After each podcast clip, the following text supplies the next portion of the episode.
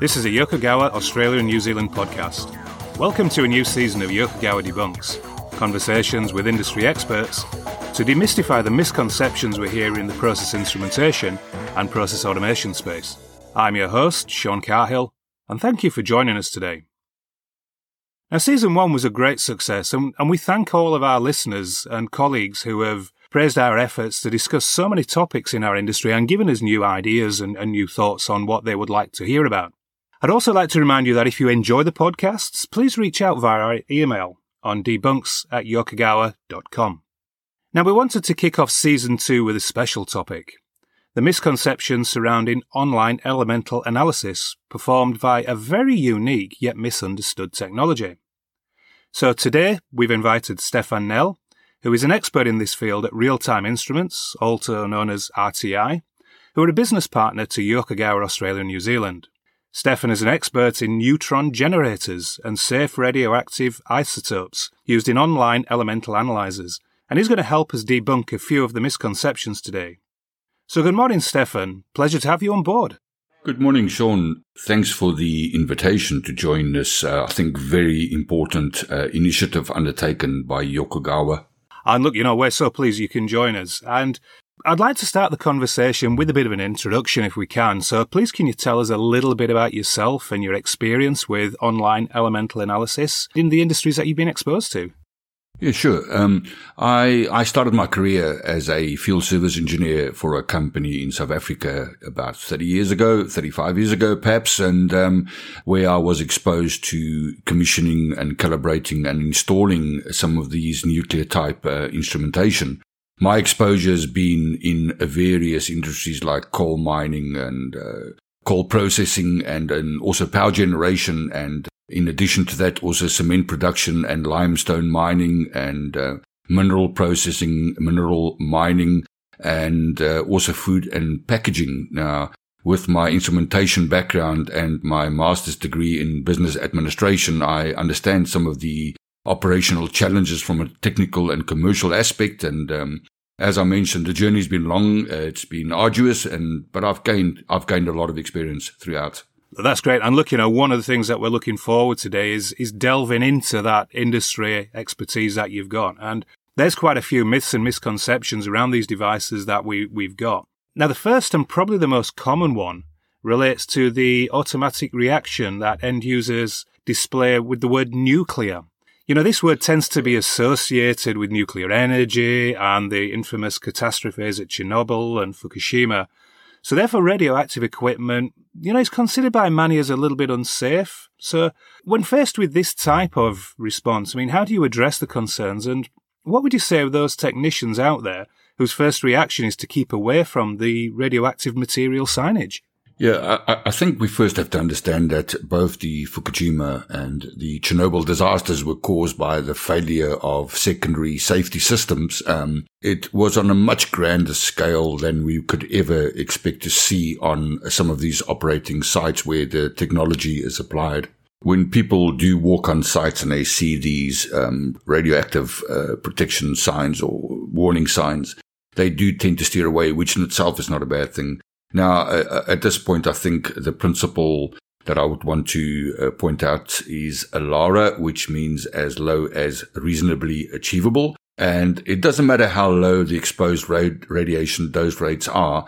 The objective is to keep the received dose rates ALARA by maximizing the distance, maximizing the shielding and minimizing the time of exposure. There is, however, a requirement for personnel to spend some extended periods of time in close proximity to some of these areas. Now, if you do apply the, the, the, principle of ALARA, it, the situation is deemed safe. Probably over the last 20 to 25 years, we've seen a rapid increase in the demand and application of these online instrumentation Probably the most common ones are what they call neutron activation and gamma attenuation. In order to clearly understand radiation safety and address the concerns, we have to firstly understand what types of radiation we can expect and the terms associated with radiation. Firstly, neutron radiations, and neutrons are best stopped by materials that contain large amounts of hydrogen, uh, like concrete, polyethylene, or water.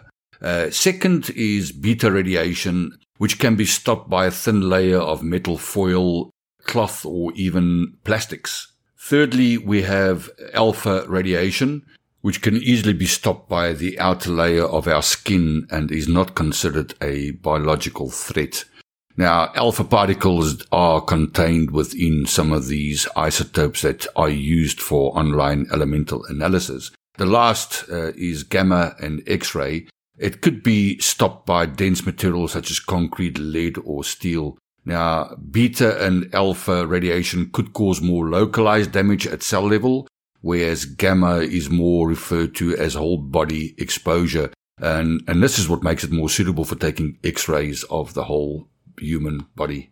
The unit of measurement for uh, absorbed dose is referred to as REM, and a REM takes into account the energy absorbed and its biological effect on the body caused by each of the four types of radiation uh, mentioned earlier. Now, uh, the following examples that I'm going to be providing of absorbed doses are based on international basic safety standards for protection against ionizing radiation and for the safety of radiation sources, uh, which was issued by the International Atomic Energy Agency and other World Health Organizations. These limits are also consistent with the limits published by the United States Nuclear Regulatory Commission and ARPANSA, which is the Australian Radiation Protection and Nuclear Safety Agency. Here, are just a, a, couple of examples. If you were to fly across the Atlantic Ocean, you will be exposed to around 6 millirem. Going for a chest x-ray, about 10 millirem. Living in a brick house, you are exposed to about 75 millirem per year. At an elevation of 1600 meters, uh, you'll be exposed to 120 millirem per year. Public exposure limits are set at about 100 millirem per year, which is then deemed as a safe dose. And exposure by nuclear instrumentation on site is less than 20 millirem per year if you were to walk past the equipment hourly every day for a year. So from this, we could gather that um, being exposed to the instrumentation is significantly less than the public exposure limit, which at 100 millirem, which is then deemed safe. The principle of ALARA is applied by medical radiographers on a daily basis by maximizing the distance from the source, maximizing the shielding, and minimizing the time. Thanks, Stefan. Those are really valuable insights into some of the safety concerns, and, and you can see how they're sometimes blown out of all proportions and become that misconception that uh, that we just addressed. Now, for end users in a number of industries um, who can overcome that initial hesitance and invest in the online analyzers, and they follow those strict regulations and recommendations you just mentioned, what is the main benefit that they can get from this technology? Uh, that's that's quite an interesting question, Sean. We have to understand that due to the fact that it is a uh, a nuclear um, technology, it, it it's non-intrusive, so it's not in contact with the material that it's analyzing, which in itself does um, have the benefit of uh, there's no real moving parts. Um, they, you don't have to install wear liners. Um, for abrasive type materials. Another benefit is the fact that it actually does analyze all the material or at least 90% plus of the material that is, that is exposed to the nuclear isotope or radioactive nuclide. So it is a very representative of what's happening on conveyor belts and within pipes uh, where it's applied in a slurry application. And as I mentioned before, it's a non-intrusive type measurement the additional benefit is the fact that um, the data availability from this um, technology is on a minute by minute basis. So it's termed as real time data where the normal latency associated with taking samples from conveyors or out of pipes um, then preparing a sample and sending that to a laboratory for analysis and a couple of hours and some, in some instances, a couple of days later, the customer does have access to this data.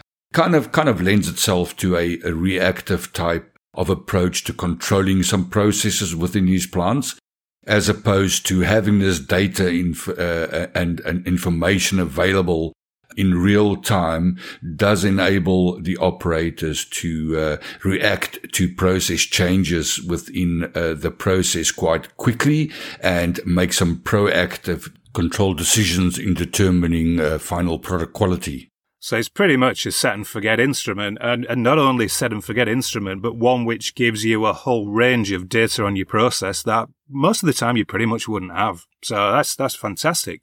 Now, another myth around these devices comes from field technicians, and this is something that's been reported back by some of our own people. Now, everyone understands radiation from a medical X-ray point of view, and you, you touched on that earlier, and believe that the same principle is used by nuclear instruments.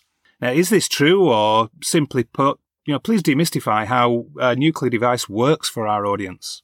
Yeah, sure, Sean. There, there is obviously some truth in, in, in the principle. Um, the difference being that um, when you go for an X-ray, you are exposed to fairly high um, doses, uh, but for a very short period of time whereas the use of the technology um, on site is a continually emitting radiation, but at much lower energy level. Using the isotopes cesium-137 and in some instances cobalt-60 for the measurement of density within a pipe, um, you would normally have the nuclide on the one side of a pipe and a photomultiplier tube or commonly known as a detector on the other side. And as the uh, material density inside the pipe increases and decreases, more or less of the initial signal transmitted by the nuclear isotope on one side is seen by the detector on the other side, which indicates an increase and a decrease in the density of the material. Neutron activation or prompt gamma neutron activation is a bit more complex and makes use of the isotopes americium beryllium, californium 252, and also neutron generators. It works on the principle of fast moving neutrons, which is being thermalized or slowed down through various materials within the actual analyzer. And in doing so, it actually imparts some energy inside that atom and that atom, as it returns to its natural state, emits a gamma ray.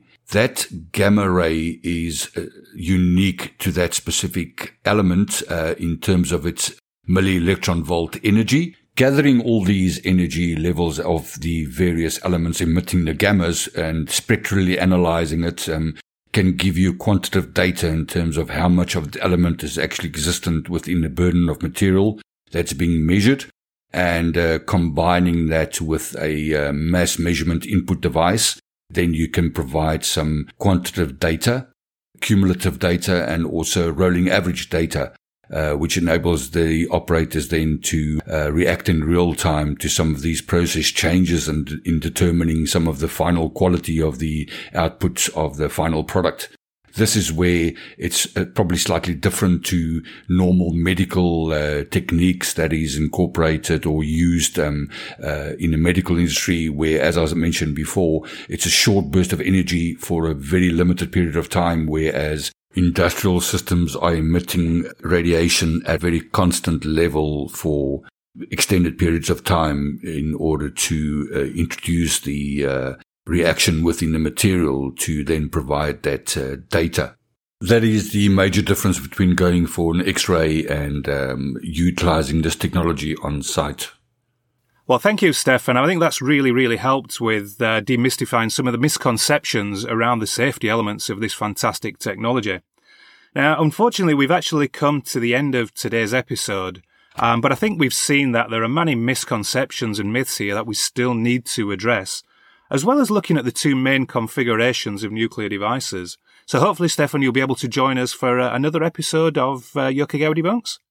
Yeah, thanks, Sean. I would value the opportunity to do so and looking forward to the next one.